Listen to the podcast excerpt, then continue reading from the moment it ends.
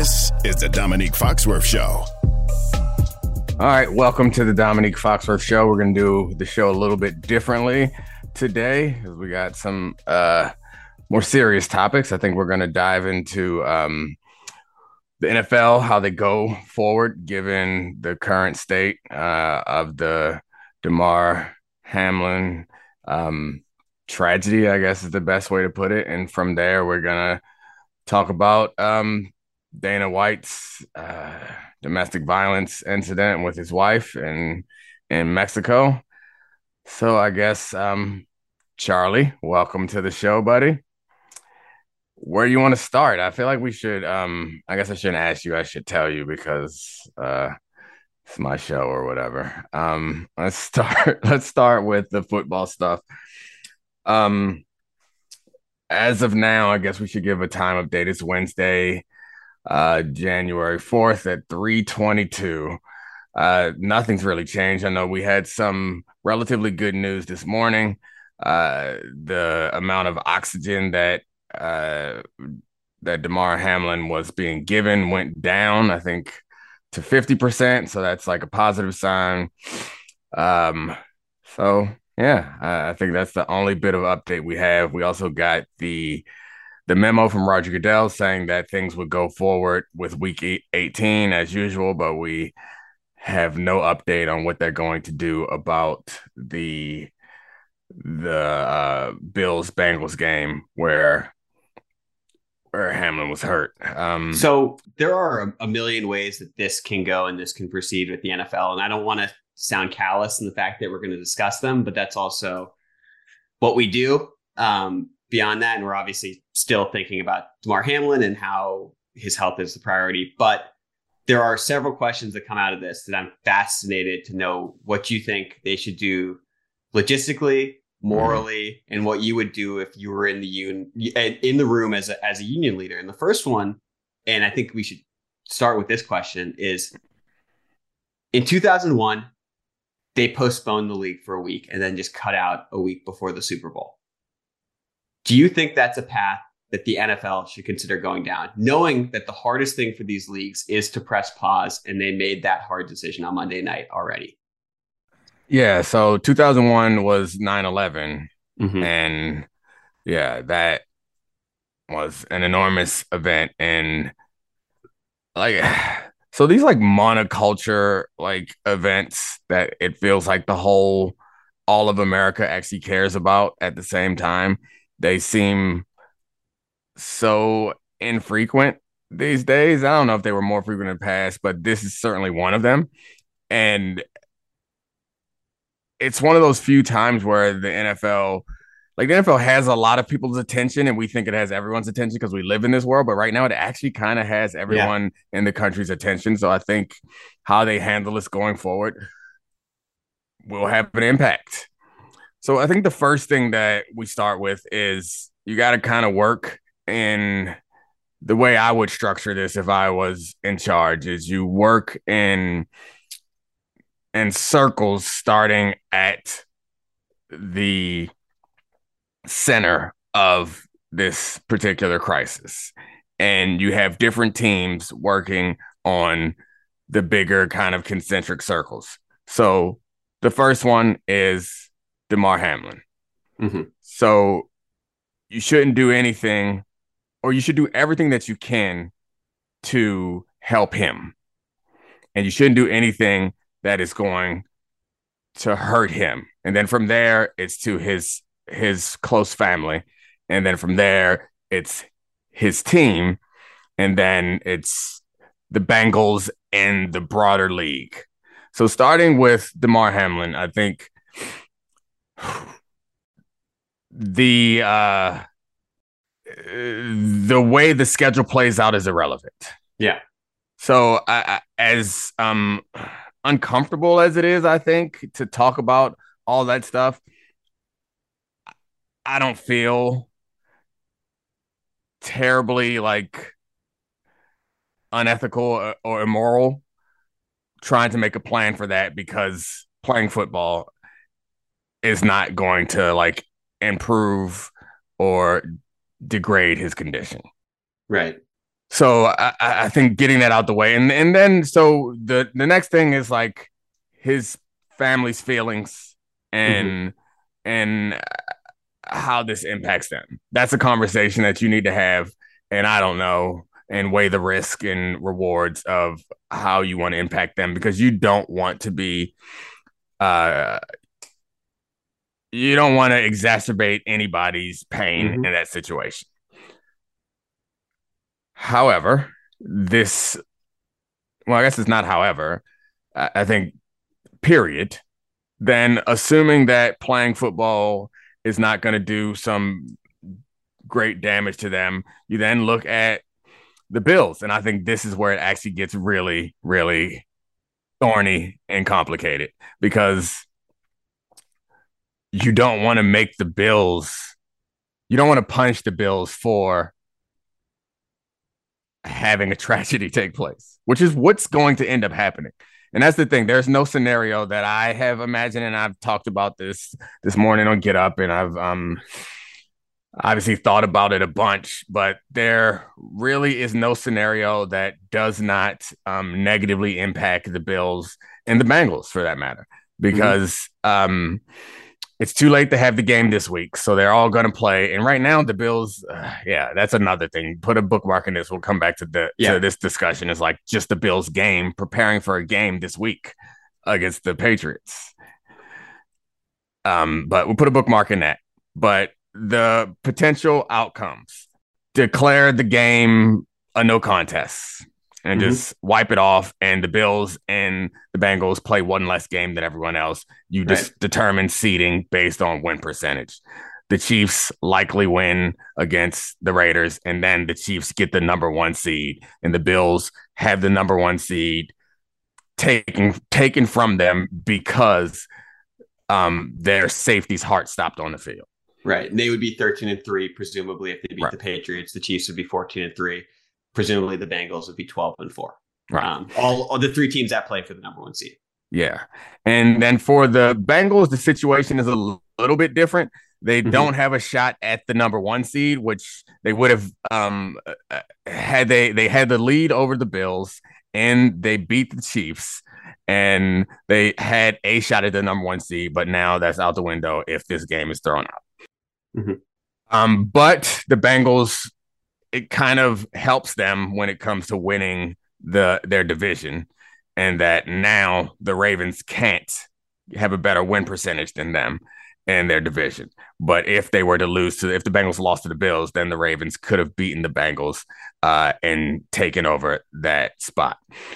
But okay, so the one scenario is you throw the game out. Um, the other scenario is you push everything back one week, and then the Bills and the Bengals play their game in an isolated week by themselves. Um, that levels the playing field as far as number of games is con- is concerned, but it also affords everyone else in the league a bye. And and if the Bills end up losing that game, they don't have a bye and they're still. Impacted negatively. So, um, and then we have two weeks between the Super Bowl this year, right? I think that's what mm-hmm. yeah. been hearing. So there's room to push it back and all that stuff. But I think as much as I've thought about all this, there's no way to do this fairly. Yeah. At this point in the season, because it's not like the COVID year where everybody was dealing with stuff. And I think the best case scenario or what I would um probably advocate for is no contest. Throw the game out. They play less yeah. games. The Chiefs more than likely get the number one seed, and and you go forward. What do you think? I completely agree. Um, and my question is, so I I am gen- generally with you on a, a path towards normalcy while there while it will never be normal, just mm-hmm. because that seems to be almost the only path. But I do wonder if you're a football player right now, do you almost need a week to be with your family? Because I I actually thought about this. Like there, it was really scary to watch, but yeah. there was a cognitive dissonance knowing that it wasn't scary for me as right. a person on the couch. Yeah. Um, but I have to imagine, even in this hyper masculine sport, uh, that there are people who are scared to play football this week. And I don't know if that changes in a week off or if it's just a, like a period of like thought and reflection.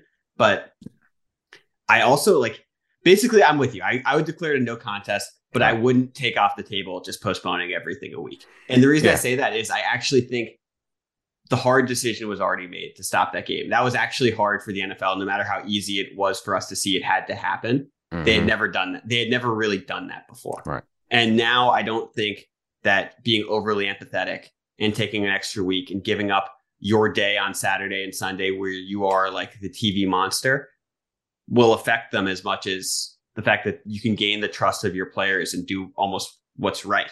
And I don't know if that's right. It's just something that I thought yeah. about. So uh, the gaining trust of the players is where you you draw a laugh out of me. Yeah, that, I wasn't I wasn't trying to. I just was. Yeah, I, I, I know you weren't trying to, yeah. but that's not their concern. I think and I, I, I I don't mean to vilify the league or Roger or Troy Vincent or anybody. I think they have priorities. I think the players are are on that list, but they are not as high as we would expect them to be. And but so, if I, ever a moment, wouldn't now be the moment that it'd be like, "Hey, you guys are the priority." At what cost, though? yeah, like, I guess that billions of dollars. No, it's not. No, this I I'd, I'd love for that to be the case, but no, mm-hmm. it's not because the cost uh, for them is I don't know how to calculate it, but it seems pretty great. I think there was one scenario that we didn't consider is postpone everything a week and mm-hmm. still not make up the game, which is yes. I think kind of what you were putting on the table. Yeah. Um, I think that's really unlikely. Yeah, definitely the least likely scenario, but something I thought. Yeah to the first point that you were making is like what it what it must be like for the players in this situation and i don't know it was interesting like bringing up the 9-11 thing is interesting because at least for the the first few hours after that you were in dc at the time mm-hmm. and people who are in new york at the time even more so because like the pentagon got hit which is in virginia but it's a dc area the reason why i think that's an interesting thing to bring up is because that's probably the closest you can get any of us can get who aren't football players, who aren't active football players, to understanding what they must feel like. Yeah. Because in those hours afterwards, we didn't know, you know, and you felt like anything could happen to any of us anywhere. And maybe not like in the middle of the country, but for people who are in DC and New York, we were kind of like, what the F? Yeah. Like, what is what is really happening right now. I was at Maryland at the time, and they canceled practice. Canceled. Um, was University of Maryland, which is twenty minutes from DC. They canceled practice. They canceled that week of games and all that stuff. But I remember like thinking, oh, I don't know, like being a little bit like unsure. And so I bring that up because the players, all of them, and uh, we talk so much about how good athletes are at compartmentalizing and football players are compartmentalizing. And I've seen it before. And that's why, like, you know me, you know me long enough to know that when people, when coaches start talking about this player is a distraction or we don't want any distractions, I like say it's it's hogwash. It's just some like language that coaches use because they just want more control. Right. Because I've been on teams where players had um parents die, had siblings die, had um had love triangles with their teammates and it lead to like tension in the locker rooms where guys had fist fights with each other on the airplane. And all that stuff can be car- compartmentalized because none of that stuff's on the field. The hard right. thing about compartmentalizing this and moving forward is it's right in the middle of the compartment. Right. Like it is doing the thing that you do so I don't know how you compartmentalize just the thought because and I think this goes to the point of us pointing out that it felt felt like a routine play. Yeah. You couldn't you couldn't flag anybody for what happened. You can't change the way you play to make it safer. So like it felt like a non-violent play in a violent sport. The next time anyone does the next time we have a football play, any football play, it's going to be on the player's mind because it's not like the next time someone goes for a big catch over the middle and a safety is coming for him, or the next time a quarterback gets blindsided. No, it's the next time any football play happens, it's going to be on uh, the players' minds until there's some other explanation given that like puts the players at ease. Like if we learn that there was some other complication, some other pre-existing condition, some other element that is the reason why this happened, and we can check.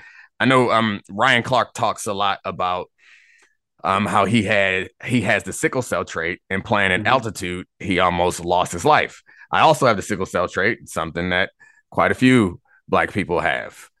And I played in Denver for three years. and I didn't know about Ryan's issue. And I didn't know that I was at higher risk until after I got traded to Atlanta. And I say that because it wasn't in my mind, you know? Yeah. And like while I was playing with that risk, and I never, fortunately, whatever happened in Ryan's body never happened in mine. So I never had to be confronted with the life or death situation, but I don't know what I would have thought in that situation. So that's for all the players, not just the Bills. Every single football player, when they go play again, college, pro, whatever, they're going to be like, oh, I don't know. Like this is there's going to be some trepidation. Um, but for the the Bills specifically, I I think we want to talk about the NFL as one thing, and we want to talk about the Bills as one thing. And like say, this is how the Bills feel. Yeah. And this is what the Bills want, and this is what's best for the Bills and it's not. There's 50 plus players and a bunch of coaches, and I promise you that not everyone feels the same way. I promise you that are some players who are thinking right now, I really just want to focus on winning this Super Bowl. I can't do anything about anything else. What will make me feel better is playing these games and being number one seed and winning the championship. That will make me feel best. And I'm sure there are guys who are like, I don't ever want to put on a helmet again and there's a bunch of guys in between there. So that also complicates how we think about doing what's best in this situation because what's best for one player or person is not what's best for everyone. And so what I follow up with that is with that is I I totally get that and I, have thought about that a lot. It's like get, basically even you know people in the organization who know the players well. Like this is a everyone's going to react to this somewhat differently.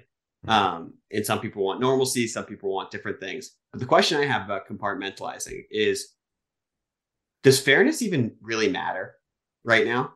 Like, will in these players who can compartmentalize and play football and separate these things, does the concept of being 13 and 3 versus 14 and 3 or having to be the two seed and play uh, a game a week earlier is that nearly as important to them as it was a week ago. And will they think about that on the Super Bowl run? Because I was thinking about it, it's like probably not. Like if if you're a supremely confident athlete, once you get there, you're not really thinking about your seed as much. You're just playing the game. And like I almost wonder if if if I've been fantasy football brained because I know that this was the last week of the fantasy playoffs. So I was like, do the, these games have to happen for X, Y, and Z? And it's like, do they at all? Does it? Does that matter to these players? Does that matter to the organizations as much? Yeah, I mean, I think it goes back to what I was just saying. It's different for different players. Yeah. And I think um by and large, I, I think it does matter. Mm-hmm. And I think it it matters more probably in part because of what happened to them. And um if there was like some extreme weather event or if there was some like I don't know, a, a terrorist threat, some other reason that canceled the game.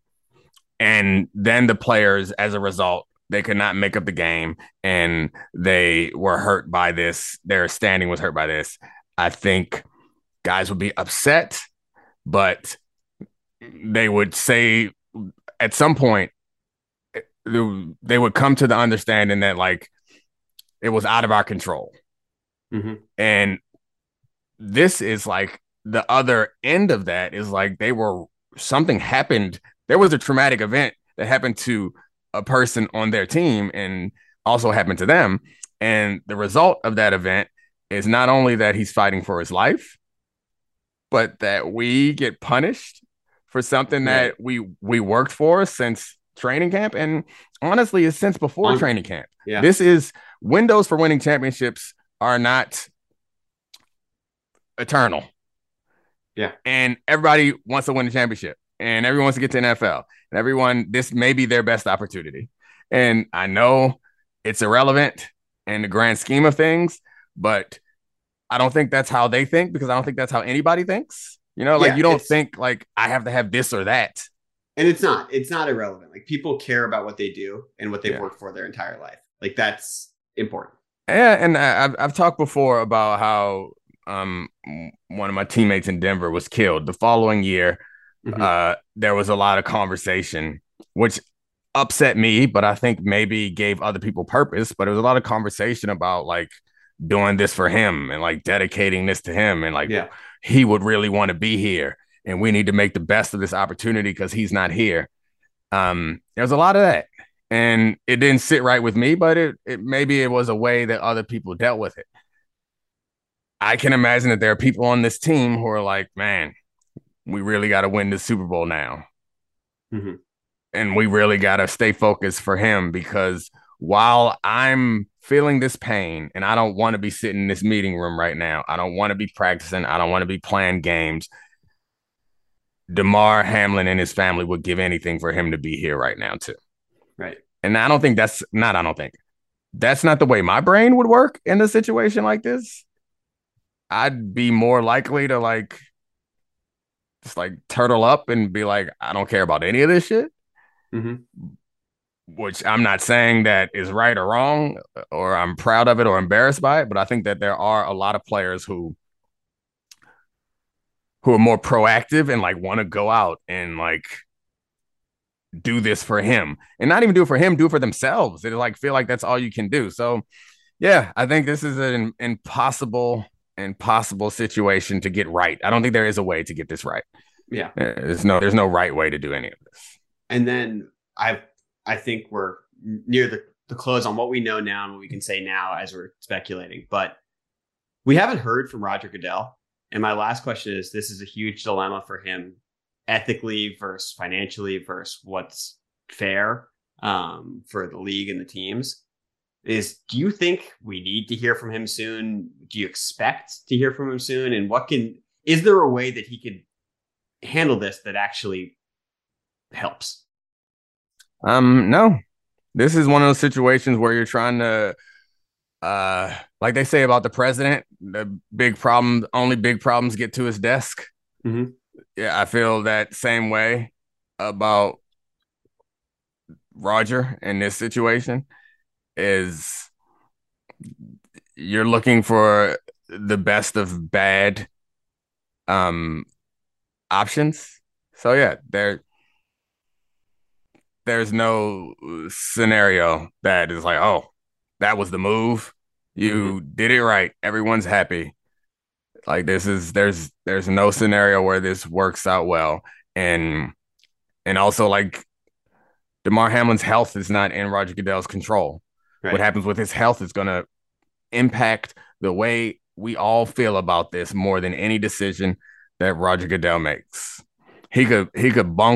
more than any decision that Roger Goodell makes. He could he could bungle all of this stuff and do it all the wrong way. But if Damar Hamlin can walk out on the field at the Super Bowl, whether the Bills are there or not, and wave to the fans, that'll be a, a it'll feel like a win. Yeah.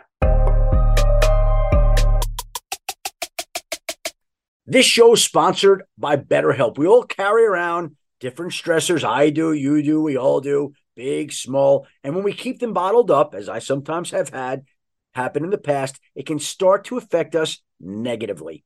Therapy is a safe space to get things off your chest and to figure out how to work through whatever's weighing you down. It's helpful for learning positive coping skills and how to set boundaries. It empowers you to be the best version of yourself. It isn't just for those who have experienced major trauma. If you're thinking of starting therapy, give BetterHelp a try. It's entirely online, designed to be convenient, flexible, and suited to your schedule. Just fill out a brief questionnaire to get matched with a licensed therapist and switch therapists anytime for no additional charge. Get it off your chest with BetterHelp. Visit betterhelp.com slash DF today to get 10% off your first month. That's betterhelp, H-E-L-P dot com slash DF. Now let's talk about the play of the week. The pressure to follow up Hpnotiq and Cognac weighing heavy on the team. Hpnotiq was in the cup, blue, and ready for the play. And boom, Añejo Tequila came in with a smooth assist to Hpnotiq's tropical fruit finish, shaken, strained, poured. It was green and good. The playmaking splash shifted the tempo. Another great cocktail from the Hpnotiq team. Every season is Hpnotiq and Tequila season. Hpnotiq Liqueur Bardstown, Kentucky. 17% alcohol by volume. Hpnotiq reminds you to think wisely, drink wisely. Hi, it's Mike Greenberg letting you know ESPN Bet is ready to take you through all the biggest sports moments this spring. The official sportsbook of ESPN has exclusive offers and markets from Scott Van Pelt, Stephen A. Smith, and me, plus many more. From the playoff intensity to finally getting out to the ballpark, there's no better time for sports fans. Sign up today. New users get a bet reset up to $1,000 in bonus bets if your first bet doesn't win. Download ESPN Bet today. What a play! Must be 21 plus and present in select states. Gambling problem? Call 1 800 GAMBLER. Terms and conditions apply. See app for details. 10 seconds on the clock. How many things can you name that are always growing? Your relationships, your skills, your customer base. How about businesses on Shopify?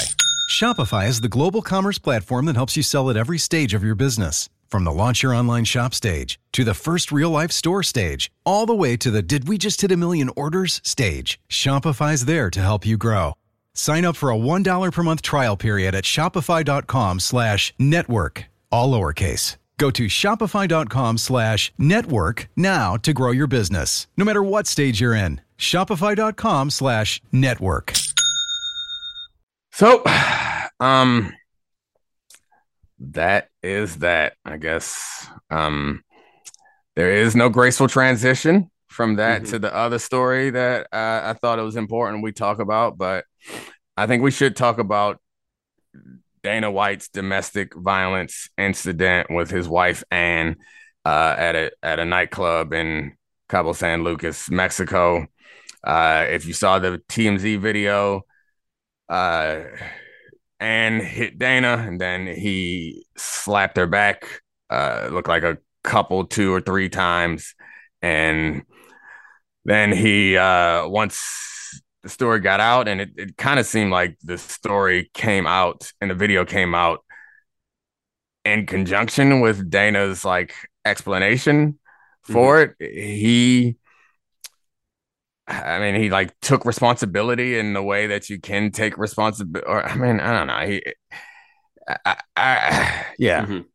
They were both on TMZ. Their videos released, and shortly yeah. after, White was interviewed by TMZ, and he apologized. And his wife said it was not in character and alcohol fueled, um, et cetera. Et yeah, cetera. I guess that's the point I was trying to make. Is I before I saw the video and before I read up on it, I'd heard people talking about Dana blaming alcohol, but it wasn't him that blamed alcohol. It was his wife. And to be clear, Dana White, if you don't know who he is, he's the president of UFC. Um, and I guess also like uh, um, yeah, it, it's the only consistent face of the UFC as fight uh, UFC as fighters come and go quickly. Seems that anyone who gets a loss is forgotten, whether it's anyone but Conor McGregor, whether whether it's Silva or Ronda Rousey. Dana White has been there from the beginning. He has been sort of the circus conductor of the UFC. The thing that I think is important to say about this is his wife shouldn't have hit him, but that doesn't matter. Mm-hmm. Uh, to me. So like I, I, feel like that's the that's the strand that needs to be addressed. I think everyone there's no reasonable person who believes that domestic violence is okay and you can defend it. I think that there are people who think that well if she hit me first it's okay.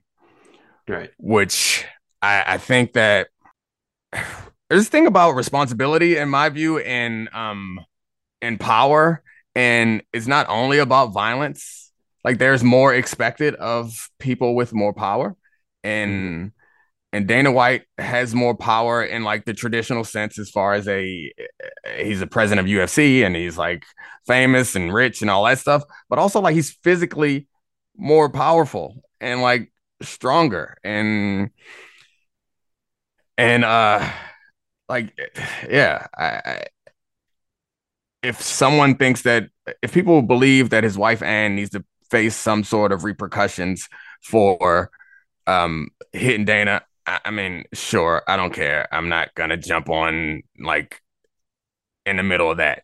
But if I just don't want anyone to think that Dana White does not deserve some repercussions and some consequences for retaliating in the way that he did.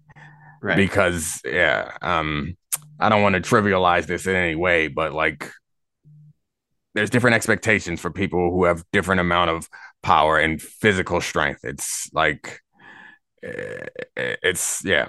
And uh, yeah, I don't know how else to put it. I don't think there's there's much debate. There's much to discuss other than that point. Is there anything else in this that you think needs to we need to address? I mean, a lot of people. So this story has been drastically undercovered Yeah. um, a lot, and I think people look at the gradations of that he he didn't knock his wife out like Ray Rice, which I think is the wrong way to look at the story, but I think that's popped up online. Yeah. Um, and I think that you know people have looked at that there could be ignominious reasons why it's not been covered as much because of partnerships with different networks, because of connections with US, UFC to whether it's WME or ESPN or different pay per view events. Um, I think you're right. That's important to just spotlight this because Dana White, people are old takes exposing and talking about his comments about Ray Rice in 2014 um, and how he said that there was a zero tolerance policy for domestic violence, but then he signed Greg Hardy, re signed Thiago Silva. Um, and it seemed that he just thought value to the company was enough with a slap on the wrist. Um, And I'm not like a UFC fan. I understand that there's an implicit buy in of that you're sort of buying into something gross and violent and not ethical when you become a fan or a watcher of it. Um, so I don't know what the right path is for, but I do think it's important that if it's someone who's this powerful that we've learned over the past years, um, holding people in power accountable is important to just shine a spotlight that he did this and it's getting undercovered and a lot of people don't know. And it should be, he should be held responsible. Yeah, I think you're right. I, I'm I like you. am not like a big UFC fan, so um, it feels a little weird to mosey in and tell people how to run it, but also somebody needs to talk about it, and Yeah. they they are. I don't know how mainstream it is, but like it's it's a you don't get to explain it away by saying, but it's mixed martial arts. This is MMA. This is different. And Mhm. I I don't know that people are explaining it that way, but I do feel that air around this where it's like, no, it's a little different. Like Dana White shouldn't be held because if if um I don't want to name any anybody specifically, but if someone else who ran a major sport, Mhm. any of the major sports, which is what UFC aspires to be, if anyone else who ran a major sport had a video like this, it wouldn't be flying under the radar the way this Dana White thing is, and something would be done, and something would would um there'd be some uh, there'd be consequences for it. And I, I think even though I'm not like some super UFC fan, I think that it's fair for all of us to to expect Dana White to pay some consequences Yeah. for um for his actions. And to be clear, genuinely, neither of us know exactly what to do because people say this all the time that no one is bigger than their sport, but he sort of is that sport Yeah. in a certain way. And like, not to break it down that way, but his value is completely unique to the product that he helped create and popularize. And we'd be crazy to say that that's not being considered when this is being covered. Um, but we'd also be crazy to ignore it because he's powerful, because that'd be the exact wrong way to handle it. Yeah, I mean, I think he said a lot of the right things, but I think he needs to take action. Like, I think that's the best thing that he can do because I, um, I guess, who would punish him if, um, if he's not going to face like charges in the court of law? Like, who is the, who is the body that will punish him? I guess WME, um, Mhm. who owns UFC, uh, could punish him, or I mean, like, I guess ESPN is more of a partner than Yeah. they they wouldn't be able I, I guess they could behind closed doors call for some sort of action but they can't like actually inflict any punishment i think that he needs to go ahead and like take some time off Mhm. commit to counseling give the donations, like do all the things that you're that you would ask of your of your athletes. That's mm-hmm. that's it. Um, before we go, we can tease slight tone change here, but we are going to have fun episodes next uh, next week where we talk more about the NFL and NFL award season in the playoffs. So Yeah. we were serious today because we really care about this stuff, Yeah. but we also care about you, the audience, and want to talk about football and fun stuff and other and laugh together soon. All right, thank you guys. Um, this has been a different week for sports, and I appreciate uh, everyone for sticking with us. And um, yeah, I think things will be closer to normal next week, and I look forward to getting back to that. Thanks, Charlie. Thanks, Sarah Abbott. Thanks, Christina Buswell and Addie Khan. Appreciate you all. And thank you, Dominique Foxworth, for being the voice of reason this week. right, cut that off. No, leave it in. Edit it out, Christina. Leave it in. Bye. This is the Dominique Foxworth Show.